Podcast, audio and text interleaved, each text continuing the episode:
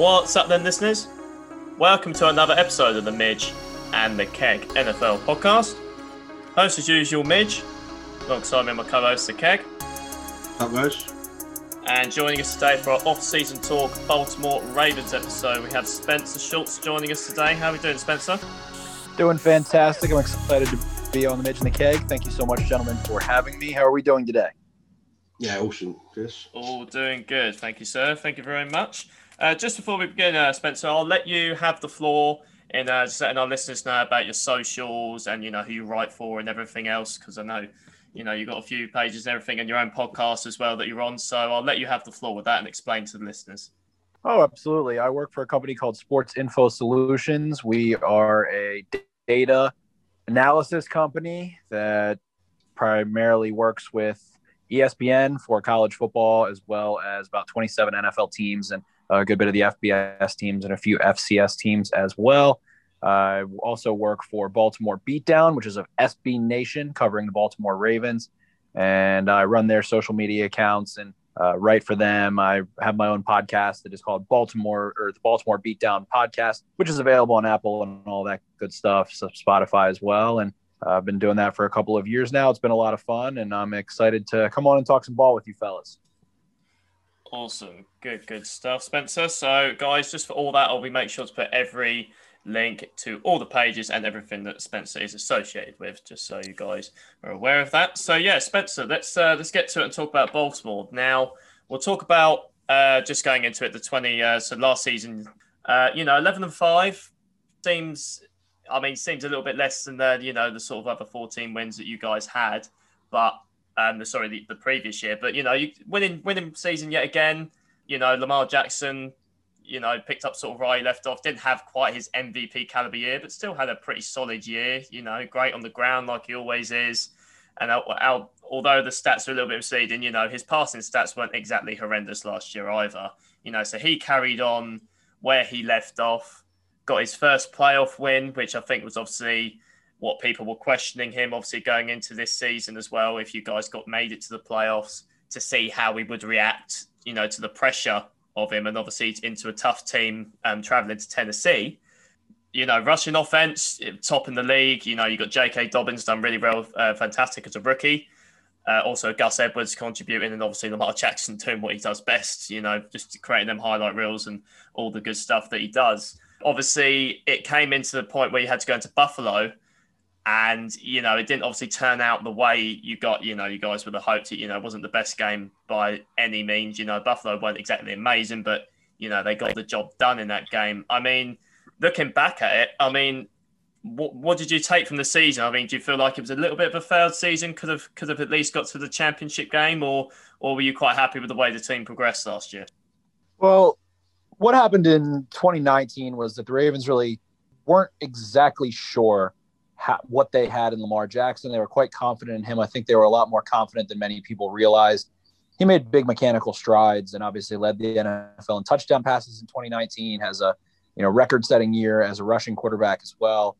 And the Ravens reel off 12 straight wins and go in the divisional round and obviously might have overlooked a tough Titans opponent that had really gotten their mojo together about halfway through the season with Ryan Tannehill coming together. And the Ravens went into 2020 feeling the need to rebuild their front seven. They had Patrick, they had CJ Mosley leave the year prior, and they went into 2019 with Patrick Onwuasor and Kenny Young as their starting middle linebackers. Uh, they had Chris Wormley, Michael Pierce, and Brandon Williams across the defensive front, and those guys didn't get the job done.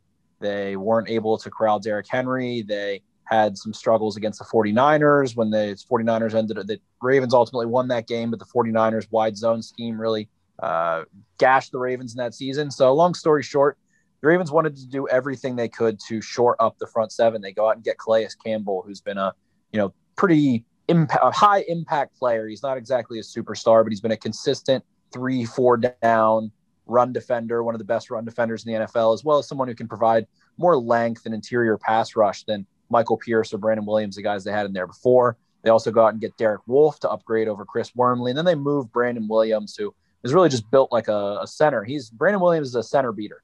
He's a nose guard. They had him playing the three tech position mainly, and wasn't a good fit for him. He's not much of a pass rusher. He really is just good for beating up on centers. So with Derek Wolfe coming in, with Calais Campbell coming in, they go out and get Patrick Queen and Malik Harrison. And, uh, you know, they franchise tag Matt Judon as well. And they end up trading throughout the year for Yannick Ngakoue and putting Tyus Bowser into more heavy role. And turned out well. They had a really stout run defense and they, you know, we were able to get the job done. Calais Campbell and Brandon Williams end up getting hurt. They have a rematch with the Titans throughout the season. And uh, the Titans were able to kind of control the game late after the Ravens could hold held Henry at bay early on. Uh, but what they didn't do was really address their offense at all. They kind of just ran it back with the same offense. They thought, oh, hey, we led the NFL in scoring. Lamar Jackson it was a unanimous MVP. Uh, they lose Marshall Yanda, a Hall of Fame right guard that is one of the best right guards in the history of the NFL. And they kind of threw some darts at the board trying to replace him. It would have been smarter to try and bring in a veteran, but last year's free agent class was not particularly strong on the offensive side of the ball or in the receiver area. It was really only just Robbie Anderson at the wide receiver position. And I don't think anybody really saw him having a 90 plus catch, thousand yard season in Carolina. So the Panthers ended up getting great value out of him. I'm sure the Ravens would have loved to pounce on that deal if they knew they would get that production, but they did not. I don't think the Panthers even knew they would get that. So they tried, you know, they trade away Hayden Hurst, which was an underrated loss. Hurst, a former first round pick that he added, and a lot of people think that the Ravens ran a ton of three tight end sets in 2019. That's not quite true. I think they only ran about 6% of their total snaps with three tight ends on the field. And a lot of those are in goal to go situations anyway. But what they did miss was being able to put Mark Andrews and Hayden Hurst on the field together. Well, they do have Nick Boyle, who's more of a traditional run blocking tight end that can help a little in the pass game. But having Mark Andrews and Hayden Hurst, both athletic, vertical, field stretching tight ends, that uh, when you put those two guys out there and running back, and you have that 12 personnel, a lot of teams are going to feel the need to put two linebackers on the field, three linebackers on the field, and then all of a sudden you can put them into put the Ravens and go out and empty and have no one in the backfield and spread the defense out and have Lamar Jackson back there can gash you if he chooses to run or uh, is a really dominant uh, over the middle of the field passer. I think that's one of the most underrated aspects. And people kind of try to detract from Lamar Jackson at times and say, oh, you know, he really likes to throw over the middle of the field. And it's like, well, yes, he is one of the best intermediate and between the numbers throwers in the entire sport. So, of course, he does like to do that. He has really great touch over the middle field, strong anticipation, and not having Hayden Hurst kind of limited that, I believe, in, in some ways for this offense, as well as losing Yanda. So the Ravens have a good formula. They are able to really crush inferior opponents right now, but they didn't have many veterans on offense. They were relying a lot of, on a lot of young players.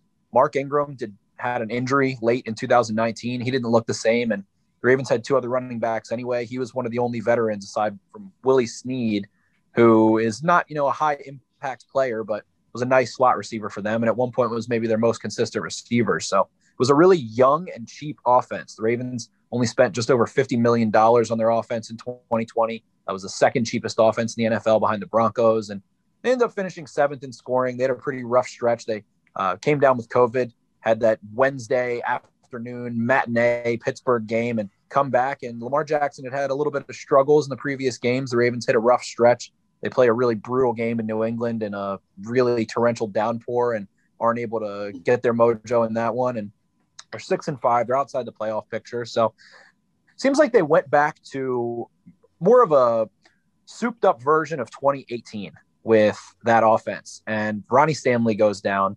All pro left tackle goes down. A guy that had just paid that week $100 million. So, of course, he naturally breaks his ankle against their biggest rival, puts them behind the eight ball and they had to change what they were doing. They couldn't run between the tackles effectively.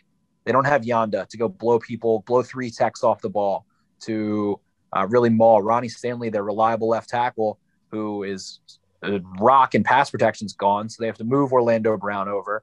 And then they rotate DJ Fluker and Tyre Phillips throughout the year. And both of them have plodding feet as if they're stuck in a marsh and aren't able to have the foot speed to be able to really give a confident pocket for Lamar Jackson. And you could see that he was frenetic at a lot of a lot of times in the drop back game when they played against more competent pass rushes.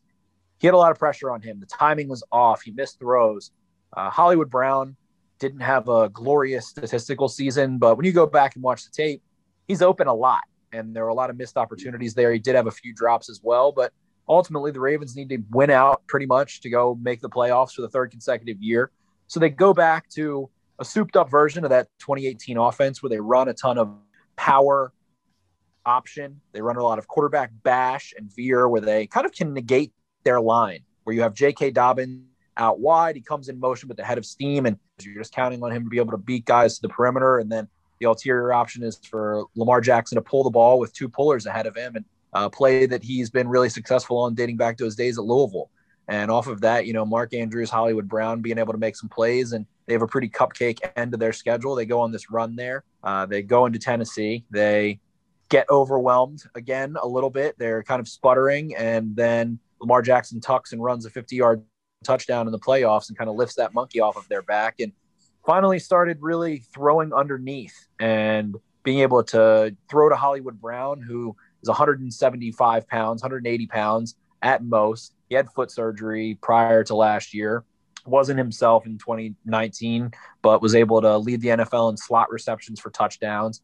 And then in 2020, uh, he was really taking care of himself in terms of avoiding contact, getting out of bounds, getting down after the catch, and then suddenly, uh, right before the postseason, he starts stiff arming guys and looking like the player that he was at Oklahoma after the catch. And against the Titans, they were able to strike the the boundary. That's where teams kind of give the Ravens space. They don't have a real perimeter threat wide receiver, a real big body guy that can kind of uh, beat up on cornerbacks on the boundary, but they're able to get the ball to Hollywood Brown. He makes a couple guys miss, converts some first downs, and they pick the Titans apart underneath, get that elusive playoff win off their back for the first time in a few uh, few years there, and then finally they end up in Buffalo, and all of their their band-aided uh, kind of paper mache offense that they've constructed, rotating right tackles, no Nick Boyle, no Ronnie Stanley, no real perimeter threat. It's 20 degrees with a 20 mile per hour wind in Buffalo and the Ravens struggled to block the Bills simply. They even struggled to snap the ball, which was a recurring issue throughout the year. They end up going through three different centers, and you know, one snap gets rolled past Lamar Jackson, results in him having to, you know, luckily be the maybe one player in the NFL who can sprint backwards 20 yards and then get outside the pocket and throw the ball away. And then one goes over his head into the end zone, and he has to do the same thing, ends up getting collapsed by two pass rushers and leaving the game with a concussion. Uh, another missed opportunity. Down, you know, the game-changing play was a pick six from Lamar Jackson, which was a dreadful, awful, forced decision, and you don't really know what he's seeing there. But the play prior, the right tackle, Tyre Phillips at the time, a rookie who was supposed to play guard, and J.K. Dobbins, the other rookie running back, both whiff in pass protection. And Lamar Jackson doesn't have enough time to get the ball to a wide open Hollywood Brown in the end zone for the game tying touchdown. Instead, the next play, it ends up being a two score game out of nowhere. And then the following drive, the quarterback's out of the game, the MVP's out of the game, and all that paper mache offense kind of got caught in the rain, turned soggy, and melted. So it's been a, a tough period now, but the Ravens season, they overcame a lot of adversity. They got the playoff win off of their back. And in retrospect, it was kind of silly to just expect them to lose Marshall Yanda, not make any major additions on their offense, and uh, go do do something that they hadn't done yet. They relied on a lot of potential and a lot of youth that needed experience. And uh, in that sense, getting to the playoffs, being six and five, overcoming that adverse situation where a lot of people were counting them out was a success. But when you go back to the Super Bowl aspirations that a lot of people had for them, you know, it fell apart. They weren't deep enough. They didn't have a good enough offensive line. They didn't have enough weapons uh, to help out Lamar Jackson and ask too much of him. The cheapest, youngest offense in the NFL, just about. And uh, you know, they have a hundred million dollar defense, but it showed in the middle of the season when you have a hundred million dollar defense and twenty million dollars is on the bench uh, or or in sweatpants on the sideline. Suddenly, you can't really score points and you can't really stop teams as well as you thought you'd be able to. So that might not be the best formula, and uh, that's where we're at as of now. Pass interference, defense, automatic first down. Yeah, I mean we're we're Falcons fans, so I mean you touched on Hayden. Like obviously your your loss is Hayden. You can see how he would have been a big loss to you. I mean, for me, I think it was a bit of a missed opportunity for you. I mean, you've got you've got Lamar Jackson on this rookie contract. You know, he's cheaper than he's ever going to be going forward.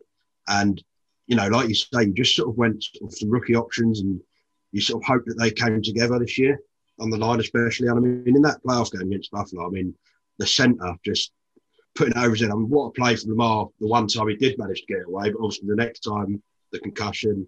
And I think that's really crushed the season. I think, you know, that little bit more experience on that line might have put propelled you a little bit Right. And Hayden Hurst was a tough situation, a guy that the Ravens drafted over Lamar Jackson and really liked, but he ended up having a better rapport with Mark Andrews as time has gone on. And in that first playoff loss in 2020, following the 2019 season, Hurst wanted the ball and he wants to be the guy, he wants to be the number one guy. And he went to the Ravens and was like, look, you know, let's see if we can work something out. The Ravens end up getting Justin Madubuike, who is an outstanding rookie interior defensive lineman for them that not a lot of people know about, someone that the Ravens are very excited about. I'm very excited to watch in this upcoming season, uh, who was a real standout, as well as J.K. Dobbins, a dynamic player. And uh, it made sense at the time, but they definitely missed Hayden Hurst. But at the same time, the Ravens are an organization that tries to have a very honest, transparent, familial approach. And, you know, it's going on right now. Orlando Brown wants a trade. So the Ravens are letting him go seek a trade. They have no obligation to do that. They could easily shut that down and he could become, you know, the guy who's on NFL Network or, you know, PFF talking about every day or ESPN, you know, oh, Orlando Brown might hold out or something like that. The Ravens don't operate that way. They're going to go say, all right, what, if this isn't working for you, we want, we wish you the best. We want the best for you.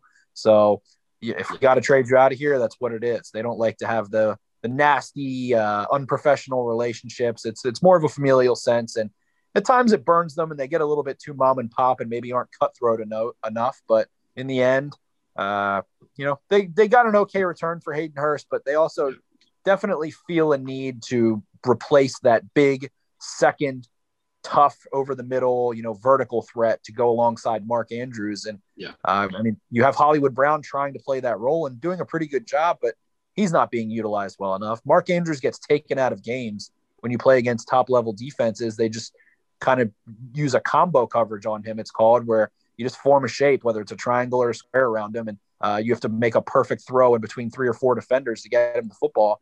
And that's where Lamar Jackson wants to go. He can't go there. You have guys like Miles Boykin, that you're expecting. And, and Boykin was a real disappointment this season at times. Uh, it mounted in week six where the Ravens are playing the Eagles, a clearly inferior team that's beat up in a shell of their former selves, with Carson Wentz having a ton of struggles amidst a completely injured offensive line. And uh, at one point, Miles Boykin, after the after the game, he admits to this. He runs out of the huddle and you know doesn't listen to what the play was. And the play was a back shoulder fade in the end zone to miles boykin. And boykin's trying to block three yards downfield. Lamar jackson throws a ball 20 yards over his head into the end zone.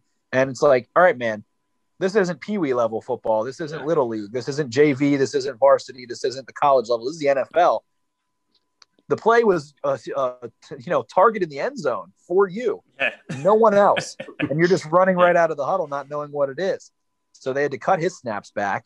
Then you're relying on guys like Devin Duvernay and James Proche. And a lot of Ravens fans are really excited about those guys, but they were the 17th and I believe 28th receivers selected in the draft last year. They're not, you know, pedigree guys that are going to go. It's, it's not Justin Jefferson. It's not Jerry Jeudy. It's not CeeDee Lamb. They might be nice slot receivers over the next couple of years, but they were lining up, not covering the tackle, resulting in the Ravens having, you know, a league high in illegal formation penalties. It was every single week over nine straight weeks the Ravens had an illegal formation. And uh, the, the one of the biggest complaints that I have about their offensive coordinator, he's a very polarizing figure in Baltimore. It's he's a 20, he's a, what I like to call a zero to 25, 75 to 100 guy. There's nobody who's 25% in to 75% in on Greg Roman. They either hate him or they love him.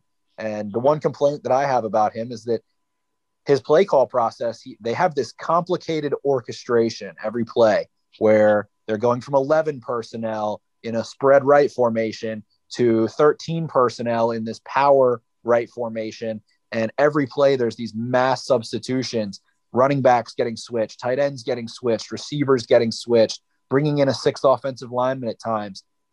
And they get to the line. The Ravens run the second highest rate of motion before the snap at football at about 70%. And so the Ravens get to the line with, you know, nine ten seconds left. And Lamar Jackson has to bring someone in motion, which often requires one player moving from off the ball to on the ball, and then the other player moving on the ball to off the ball, and then coming in motion, timing that with the snap. You're not giving your 23 year old, 24 year old quarterback much time to go look and read a defense, look at and read a defense. And you're getting all these illegal formation penalties. So speeding up their process is huge. That's something that has been lightly touched on and uh, came to a boiling point in that you know poo poo game in Cleveland where the Ravens had had their second uh, near delay of game, and John Harbaugh to call a timeout, and you see him kind of under his mask screaming into his headset. And then the Ravens had no issues the rest of the, the regular season with that, but it was a major problem, and uh, it's it's been a, a quite a difficult scenario offensively. There's a lot to fix, but they also, you know, they were seventh in points scored, so it's it's a weird situation. Yeah, I that's I mean that's a real hate of mine when they have to call a timeout because it's not all set. But like you say, it's a complicated system and a you know a young guy that's sort of trying to operate it. So, I mean, if we touch upon sort of your situation for next year, I mean, you've currently got 16 million in cap um, at the moment. I mean, obviously you're preparing to to give um, Lamar Jackson this mega contract that I think Dak Prescott hasn't helped you out with, and sort of the money he's got is going to just sort of propel that. I mean, I don't really see many cuttable guys here. You talked about the trade for Orlando Brown that probably will happen. I mean, you'll probably get good value for him. The contract is on. I mean, is there anyone else you could sort of move on from? Well, the big ticket question this offseason was Brandon Williams. And Brandon Williams is the guy that he was a really good nose tackle. He was a really good nose tackle. Nose tackle is an important position in a two gap defense where you need someone that's going to control those A gaps. And he played well in his rookie contract. He uh, wasn't, you know, a world beater. He wasn't an elite three down player. He's never been a pass rusher, but the Ravens wanted to bring him back. So they offered him the biggest contract a nose tackle's ever gotten. And as a result, that has now been kicked down the can through restructures multiple times. And as you're looking at that salary cap figure, you've got Calais Campbell, who's a you know mid 30s good player, but you know he's not uh he's not a Von Miller, he's not a Joey Bosa, he's not a Myles Garrett, and then you've got Brandon Williams, the third highest cap hit, the guy who only plays 30 or 40 percent of your defensive snaps. He's not playing on third down. He's not rushing the passer, and his his cap hit is 14 million dollars. But if you see there, the Ravens could basically save a little over seven million dollars if they were to part ways with him. So the question is not is he worth 14 million dollars? It's is he worth seven million dollars? And for me, the answer is no. I believe that there are comparable replacements that you could find. A guy like Dalvin Tomlinson, who just signed with the Vikings, who is a higher pass rusher, is a better pass rusher, gets more pressure, pulls down the quarterback more often, is more generally mobile, is younger. But the Ravens have these familial ties. He's a, a, a Ravens culture fit. Culture is huge to the Ravens. They love Brandon Williams as a leader in the locker room and as a person. And, you know, it's hard to put a dollar sign on that kind of stuff. But when you go look at a team like the Kansas City Chiefs and they're paying Frank Clark, Chris Jones, Tyrann Mathieu, Tyreek Hill, Travis Kelce, and Patrick Mahomes. And then now you go to the Ravens roster, you know, all premium positions, interior pass rush, exterior pass rush, quarterback, wide receiver, a really great tight end that is beyond a wide, beyond a you know tight end. He's a damn good wide receiver mm. and a safety that can do it all. That's that's where they're spending their money. The Ravens instead have a mid thirties, you know, interior defensive lineman that I'm not unhappy about that one. Ronnie Stanley makes a ton of sense. Then you got Brandon Williams, nose tackle. Okay, you got a couple corners. You have Tavon Young with a big cap hit. He hasn't played close to half a season in three years. You've got Nick Boyle who doesn't catch the ball. You've got Justin Tucker, your your stinking kicker. You know, you're not going to find a team that has your kicker that high up anywhere else. And we love Justin Tucker to death, but he, uh, you know, had some troubles in the wind in the playoffs and things like that.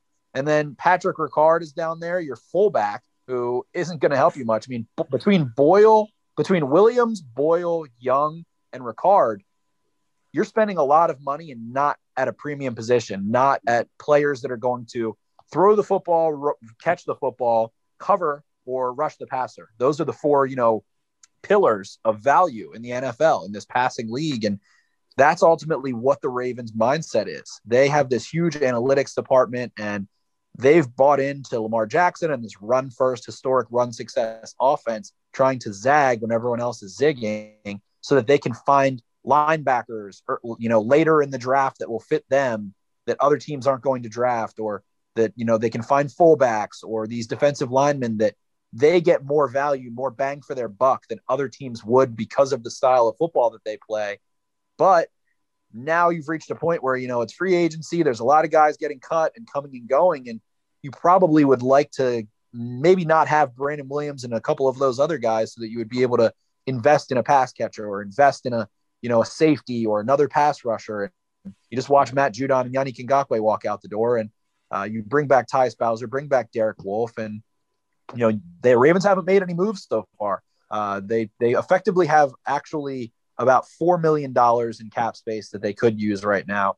They are able to restructure Ronnie Stanley if they please, Marlon Humphrey, Justin Tucker, uh, and, and, a couple other guys. They just restructured Marcus Peters, which pretty much paid for Kevin Zeitler's contract, uh, which was you know a great signing. But Ravens fans are growing antsy. The Ravens usually have the you know the steel cojones and wait it out and and try to see where guys really aren't finding suitors and they'll be able to find good value and, and bargain shopping has always been the Ravens philosophy in free agency. But with Lamar Jackson having one cheap year left where he's getting paid $1 million this year, it feels like they have not capitalized on his rookie contract quite enough. They've tried to zag when everyone else is zigging. It's worked, but it hasn't worked all the way. They're not going to win a Super Bowl they don't have a Super Bowl winning roster still right now. I don't think there's a chance in hell that you're expecting improvement again. I mean, the, the moves they made last year overall are greatly outweighing what they did this year. And last year, they didn't help their offense. So this year, you know, they sign a guard finally to replace Yanda to an extent, and that's all they've done. And yeah. it's it's not enough. It's not enough. And the draft is upcoming, and there's plenty of time, and trades are possible. And there's rumors that they were in on DeAndre Hopkins last year and wanted to try and trade for him, but you know, yada yada yada. But it's it's it's horseshoes and hand grenades. You know, close doesn't count when you've got one cheap year left of Lamar Jackson, and yeah. this is supposed to be the year where you are realistically able to win a Super Bowl. So right now, it's a waiting game, but it, it's not looking too promising. I mean, I think the bonus you have got this year is well, how it's panned out. I don't think any of the real wide receivers have really come off the board yet. I mean, I don't know what it is. I don't know if people are reluctant to sort of pay them the money they're asking at the moment, but you know, obviously that is an area you really do need to. I mean, you you focus on the run, but when you're behind in games, you know, you need to be able to throw the ball as well. And like you say, you need this, you know, wide receiver. I mean, there's some good guys out there. I mean, who's your sort of top main target for you personally at wide receiver?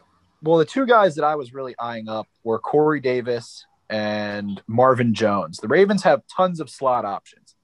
Marquise Brown can play in the boundary, can play on, in the slot. Mark Andrews plays in the slot a ton. He's a big slot. He is super effective at it. They had Willie Snead. He's gone.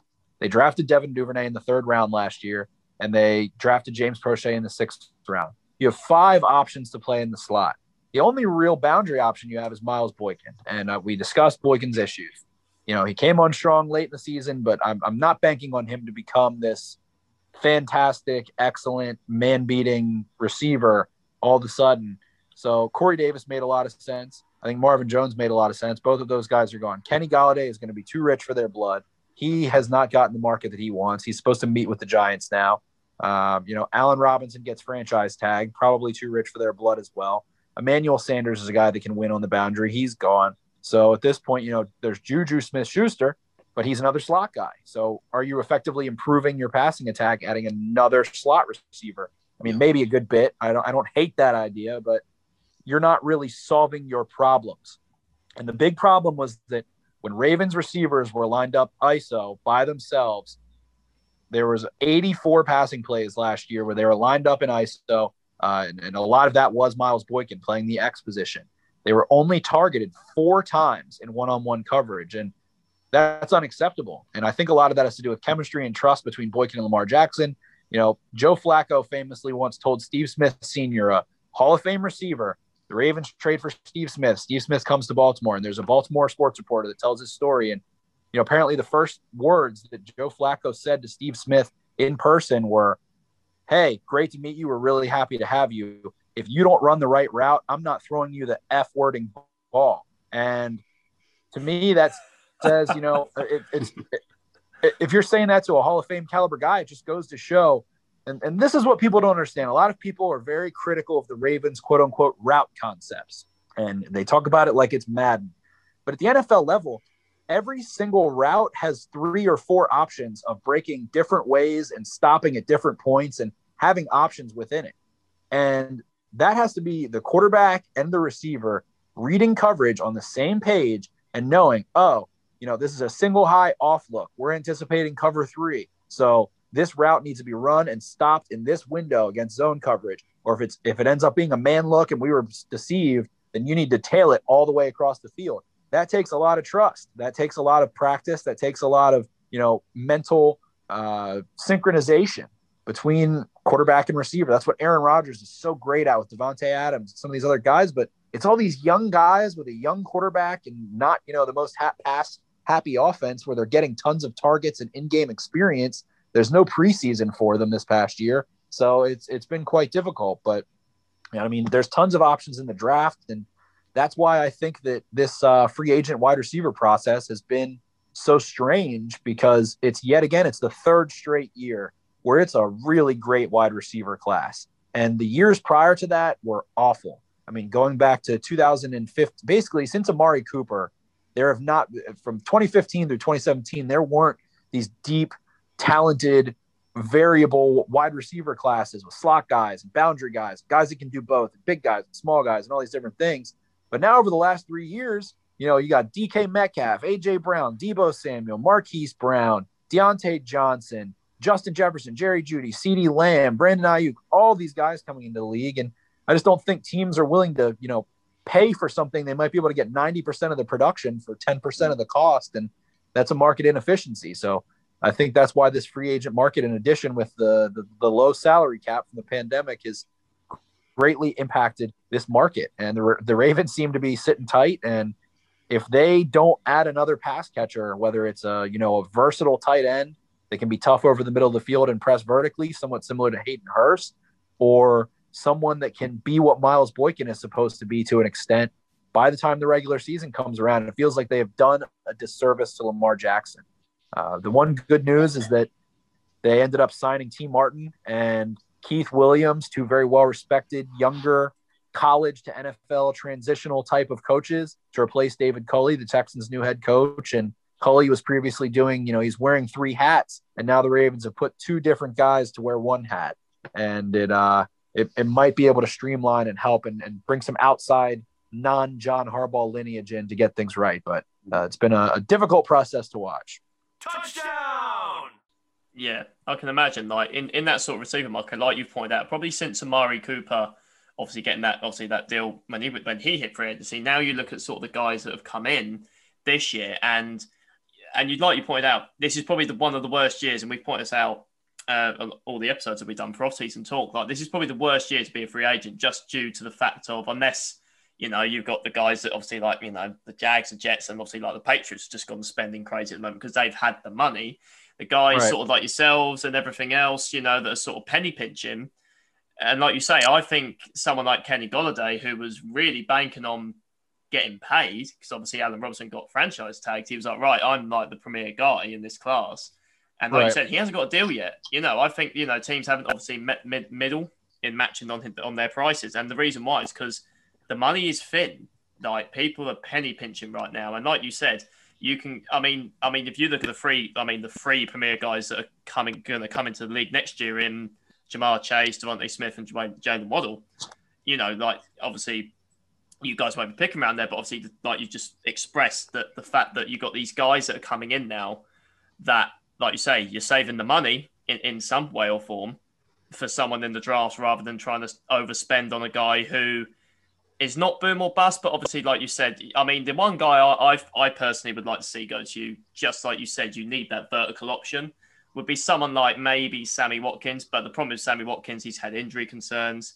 But in terms of like vertical speed, and like you say, someone that can be primarily on the boundary on the outside, he wouldn't be a bad fit. But like you said, obviously there's a, there's a lot more moving around within the Ravens passing coordination and everything. Like you say, it seems like a very difficult system alone, you know. So obviously they're gonna have to get some guys in, and it could be a case of where, you know, if you guys don't, I'm sure you'll whoever it may be, you'll probably get a receiver. But looking to the draft, I mean, there could be someone nice at, at 27, which we'll get to uh, in a second. I mean, we're sort of stick to free agency at the moment, Spencer. So I mean, Matt Judon has now obviously left, and so Yannick Ngakoue. Now, you know, two premier edge guys. I mean, is there someone that takes your fancy as of now? Obviously, as of you saying this to us, obviously they might be signed by someone else, but hopefully they won't. Um, I mean, is there anyone that's taken your fancy at edge, at edge um, in the free agency market? Yeah, I think that the Ravens, you know, they're obsessed with the comp pick formula. They have, I think, 56 comp picks since that formula was started, where a free agent signs somewhere else, you get a pick. And they're looking at the cuts. That's why they pounced on Kevin Zeitler. And Zeitler was a great signing uh, because of when you go look at the quality of play between Zeitler and Joe Thuney. Joe Thuney is a much better player. Zeitler is a good player. The Chiefs are paying out the wazoo for Thuney. The Ravens aren't paying anything, and they're going to get, you know, they avoided uh, canceling out a potential pick for that. So, with that in mind, guys like Carlos Dunlap or a uh, Kyle Van Noy was recently released from the Dolphins. Those both make a ton of sense for the Ravens. Um, both of those guys have a little bit of coverage ability. The Ravens ask a lot from their edge rushers.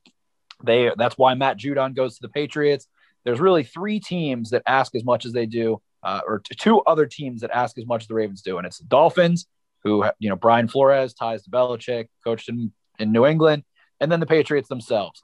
That's why Judon gets the big bucks in New England. He can set the edge. He's strong against the run. He's able to bluff and drop into coverage effectively, and he can rush the passer and beat up on tight ends. So he's capable of, of playing in all those different roles.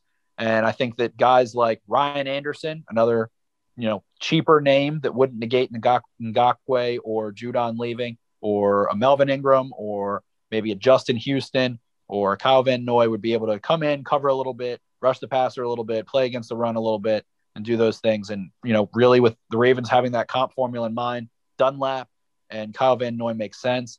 The Ravens traditionally don't go after second contract players. Those are the most expensive guys. They, they love third contract veterans that want to win.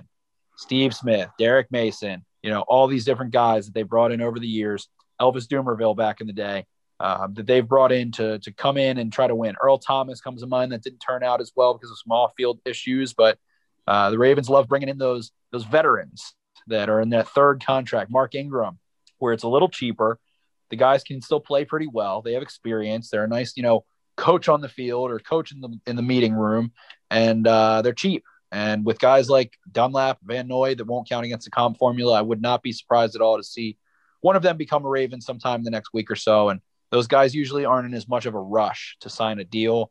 They have had the big paydays. They want to win. They want to get paid. Uh, they want to find a healthy marriage between the two. So I think looking in those directions would make a lot of sense for the Ravens. Yeah, I mean, you you know, Carl Van Noy for me is an excellent pick. Obviously, you mentioned sort of, you know, the Dolphins and the Patriots sort of asked the same amount from them. So you know, he seems like an obvious fit. And I think you don't have to commit to him for as long as well. Normally, you know that you can sort of give him a sort of one or two year deal, want to win, and they probably want to hit free agency again. I mean, if we if we move on to the draft, I mean, you're picking twenty seventh. Is what's the sort of main, you know, what's your ideal situation at twenty seven? The guy for me is Rashod Bateman. I have watched hours and hours of Rashod Bateman. Uh, he does everything that they need in that X receiver and that boundary receiver. He has lateral quickness, change of direction. He sinks his hips coming in and out of breaks. He has good football intelligence. He can play in the slot if you want him to. He can play on the boundary. He's got size, a big catch radius. He runs, he jumps. Uh, he's good after the catch. Everything that you want is Rashod Bateman.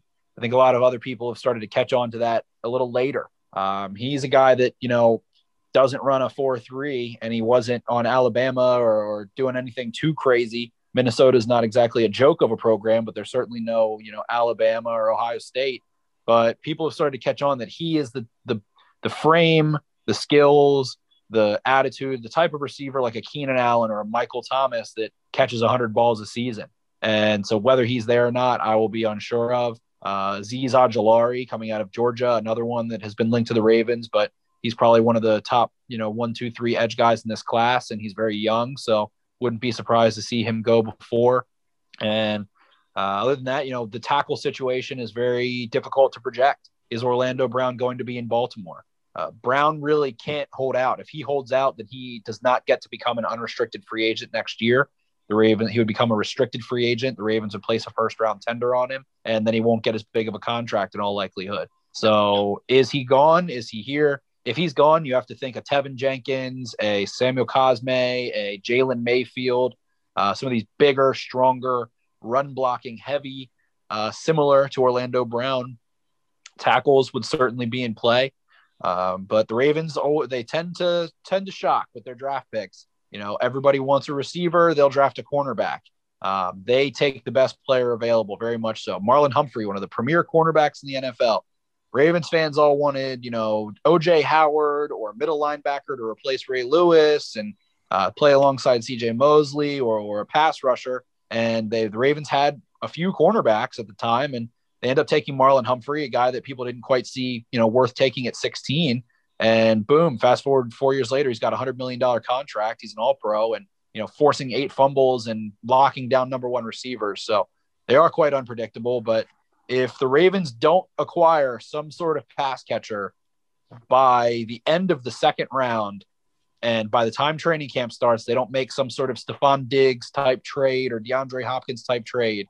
In the end, they are doing a disservice. Uh, they have zagged too far when everyone has zigged, and it's uh, it's it's going to be tough to expect this offense to take off without acquiring any real veterans to give experience and without acquiring any top level talent. Um, I mean, short of you know, occasionally there's a guy like Chase Claypool who slips a little bit and ends up with ten touchdowns, but you know those don't happen every. You know, there's one or two of those guys every year um, in the entire NFL, so it's it's a tough process. But ultimately, you know, I think maybe an Elijah Moore out of Ole Miss. Uh, a guy reminds me of Antonio Brown quite a bit in terms of just being a ball magnet over the middle of the field, or Rashod Bateman, who can do everything they're missing at that X receiver position. Uh, those two would be healthy as well. Terrace Marshall, the other guy at LSU, uh, somewhat similar, maybe a little more explosive than Bateman, a little less refined, but um, that's who I'm eyeing up. Ravens fans have wanted a receiver.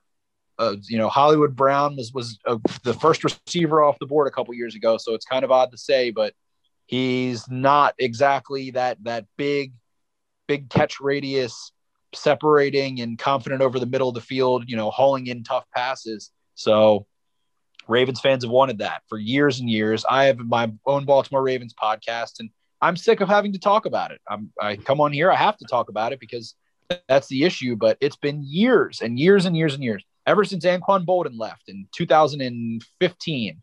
It's been, you know, who's when are they going to get the guy? When are they going to get Corey Davis? When are they going to get Allen Robinson? When are they going to trade for? Are they going to trade for Adam Thielen? Are they going to trade for this guy or that guy? You know, yeah. people people want one, and it, it makes sense. And people love to look at Josh Allen and say, oh, you know, he got Stefon Diggs, and look how that turned out for them, and went really well. And that's you know not the most expensive contract in the world, and that's what everybody wants. Eric DeCosta, the Ravens GM, even said it in a he did a little video for Twitter and he was like, I hear we need, he has a Boston accent. He's like, I hear we need a receiver. Uh, so we're down here at the Senior Bowl looking at Sage Surratt and looking at some guys, but it's like they know about it and they choose to go against it. It's it's their own prerogative. The most desperate for one as well. exactly. So in the draft, you know, just get a damn receiver so everyone's off my back. And I'm not getting, you know, when I do a mailbag for my podcast, it's not why didn't they get a receiver? Are they going to trade for this guy? Are They're going to trade for that guy. I don't know, man. I don't know. I'm not in the room, but I sure hope so. So I don't have to answer these questions anymore. I think you know the the best situation you give Lamar when he comes round to negotiate that contract. I mean, it might sort of sway him a little bit, you know, a little bit cheaper maybe if he's in a you know top situation. It's, it's interesting right. 27 it's interesting because i mean i was i mean in the end in the end we'll tell you i mean we've only i mean we'll be doing our 2.0 mock draft very soon but when before free agency kicked off and everything else was going i was so back and forth. I was like right you know obviously pick at 27 then what you know in terms of value like you say they normally pick like the best guy available and i'm like right in that range like there was only a couple of guys that sprang to mind. Like, like you said there's the position of need at receiver and there are some guys that could be in that what I call late, really late into the last, um, sorry, late of the first round. You know, guys you just mentioned like Bateman, who I was very back and forth of giving to you. Uh, even even the guy out of Florida, uh, Kadarius Toney, who's got some game to him as well. And in the end, we both went for uh, Trevon Moehrig, the, uh, the the safety from TCU. Um, I mean, for me, it was more I felt there could be obviously a wide receiver market in free agency. I thought you'd at least get one guy. So I was like, right, okay, I think best player there. And Trevon Moehrig wouldn't be a, you know, I like his game. He, you know, we haven't watched some tape on him yet, but from what I've seen, looks like a good guy at value at 27. I mean, just a quick one from you there. I mean, would, would you like? To, obviously, I know you want the receiver. You've just you've just expressed that massively to the Ravens fan base and everything that you know. That's all they want. They just want a good receiver. You know, that can mark the mark and throw vertically down to. I mean, what would you say to Trevon Moehrig? I mean, have you watched much tape on him? I mean, would you like to have another safety, or do you think that's just way off the line? I think one of the quickest ways for the Ravens defense to fall apart would be for Chuck Clark or DeShon Elliott, and DeShon Elliott being a guy who missed his first two years due to injury, uh, being injured. So they do need a safety. I personally would prefer one in maybe the third round or the fourth round, and uh, even later. They've had tons of success. Elliott and Clark are both six round picks themselves. They seem to be able to identify guys really well there. I think this isn't the deepest safety class, uh, but Trevon Moehrig is a rangy, versatile guy that can play some man coverage. He tackles well. He can be a little bit too much of a missile, but that's been people try to project. You know, the Ravens like to take the best player available, and he could be the guy. Um, so that that would make sense. Absolutely, he has good ball skills. He's a taller guy, and uh, currently, neither Elliott nor Clark are really a rangy kind of back end guy that can patrol sideline to sideline and single high. And uh, both of those guys do work best in the box, especially Clark. Clark is more the box safety who kind of matches up running backs and tight ends and plays against the run and uh, comes down to, to support motion and things like that. And uh, Elliott, a very underrated player who hits lights out. He's a big, big, big time hitter. He's an old school Ravens hitter. But like I said, neither of those guys provide much range on the back end. I think that Richie Grant out of UCF or Trevon Moehrig out of TCU, both of those guys would give them an upside in coverage ability. And as we also know, if you go back and look at all the free agent signings, all the draft picks the Ravens have made, you know, they pay Earl Thomas near record set, near market setting money.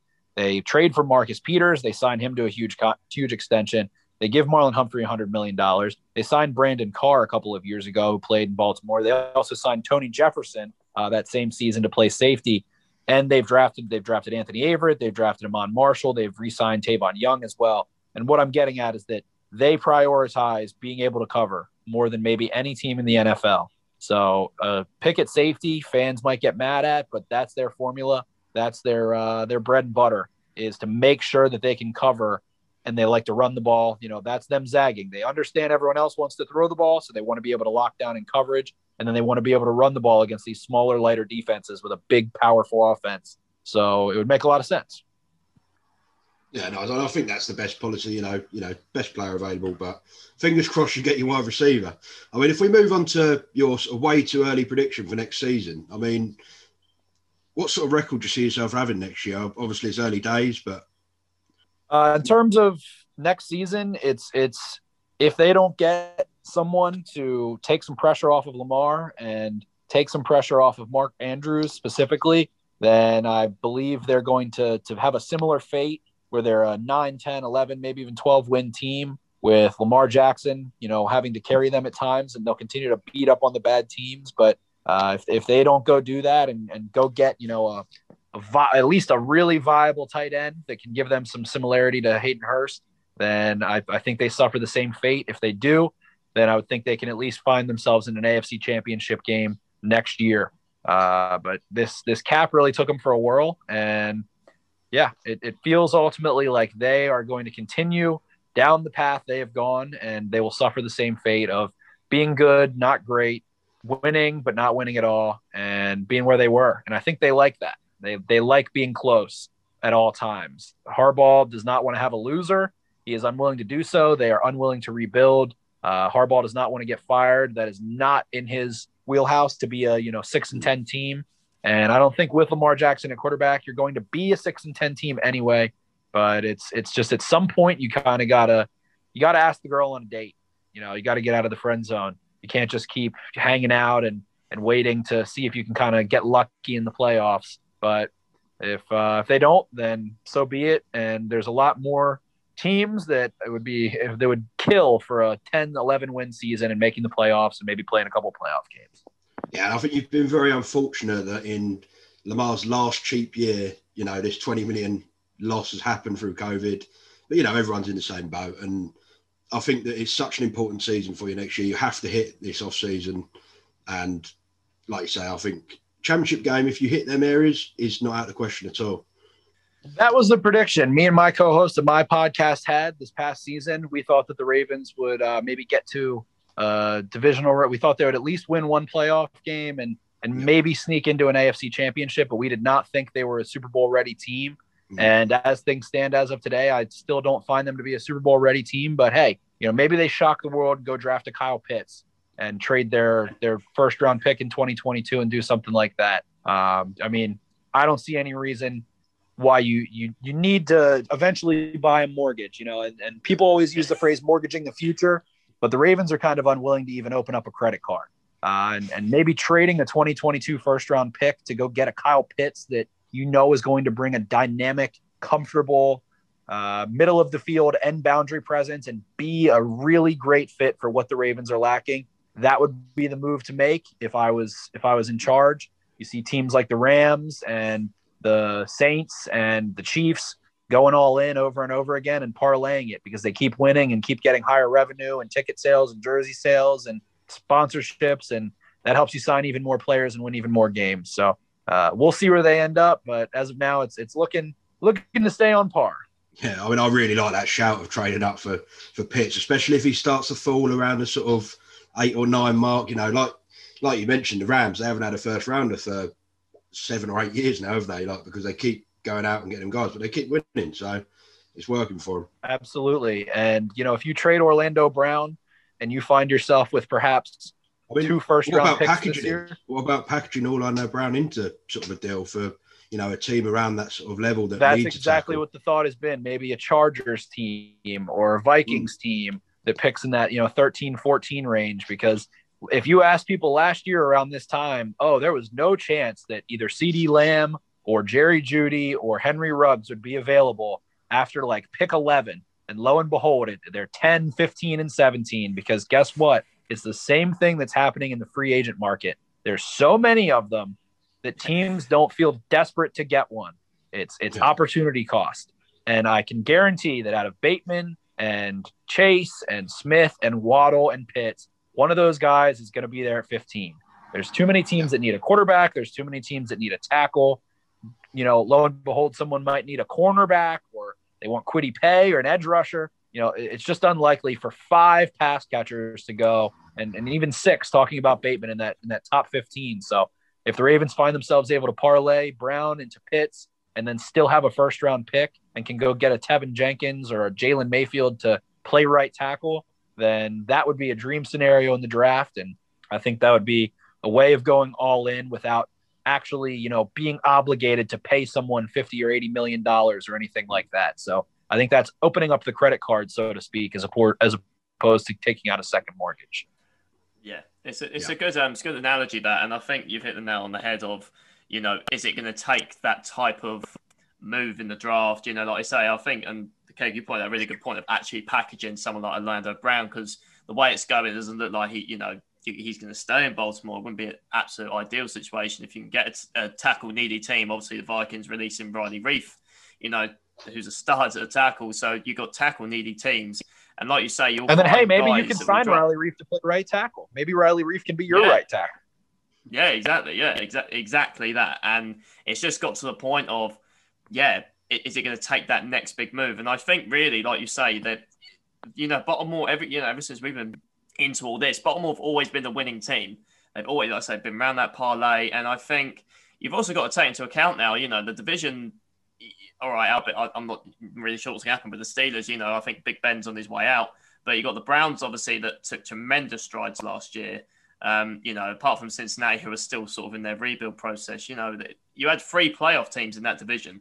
It's not an easy division, to, you know, and even with that extra playoff spot, it's difficult. So it, could, I think you're right in, in the way you've mentioned it could sort of eventually catch up to them. Hopefully, it won't be this year because obviously it's Lamar's pretty much his contract year of obviously where he's like, right, I'm going to want some money now, and you know, you, you just don't want to get into a situation where, you know, he's he's worth the money. Like, don't get me wrong, but you know, I I hope it's nothing sort of in in terms of you know what Dak's contract is, you know, in terms of what he's getting guaranteed, but. I mean, it could be that situation. I mean, you're easily in the double digit margin. I can't, unless something drastically goes wrong, you know, like Lamar gets hurt, the run game's not as strong, something like that. You know, maybe there's a few growing pains in some positions. I, I can't see you going below double digits. That the team can always do it. The coaching pedigree's there. John Harbaugh, like you say, will not accept anything other than losing, you know, than the winning season. Absolutely, and they're going at this is the longest in, I believe, in the John Harbaugh tenure uh, or at least tied for, that the Ravens will have returned their head coach, offensive coordinator, and defensive coordinator for a third consecutive season. And so they've got the continuity there. But like I said, Greg Roman, people are very polarized in, in terms of how they feel about him. So if the Ravens do struggle for some reason, if they just find themselves unable to to get off the pot and pull the trigger, and this team is sputtering and is you know four and six around the trade deadline somewhere or something of the sort, then a, a, firing of the offensive coordinator would not shock me. I like Greg Roman a lot personally. I'm on that 75 to 100 scale, mm. but I, I think that you know it's it's something that propelled the Ravens in their last Super Bowl season, 2012 2013. They had Cam Cameron, I believe, in his third season uh, or fourth season, and he got stale.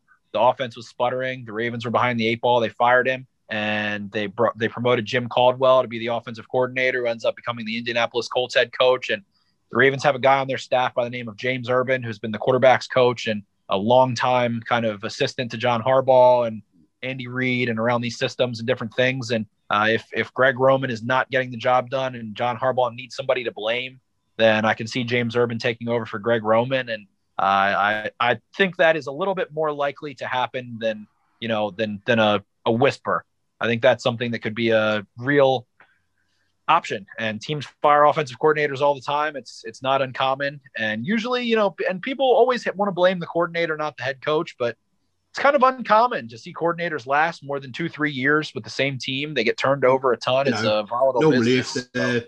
you know, if they're really good, they get signed up to be a head coach, and if they're not good, they get fired. So, you know, I think that's that's sort of where they are with offensive coordinators and defensive coordinators. I mean, like you say, I think it gives him a someone to blame, doesn't it, if you're not winning next year? Exactly. It's a it's the scapegoat. Everybody wants the scapegoat, and everybody usually wants to blame the player or blame the coaches, not the players. And especially with a guy like Lamar Jackson, you know, I love Lamar Jackson. I was ecstatic the day that the Ravens drafted Lamar Jackson. I jumped for joy when they drafted Hayden Hurst, I'll be honest, I wanted Lamar Jackson so badly that I took my shoe off my foot and threw it at my front door as hard as I could.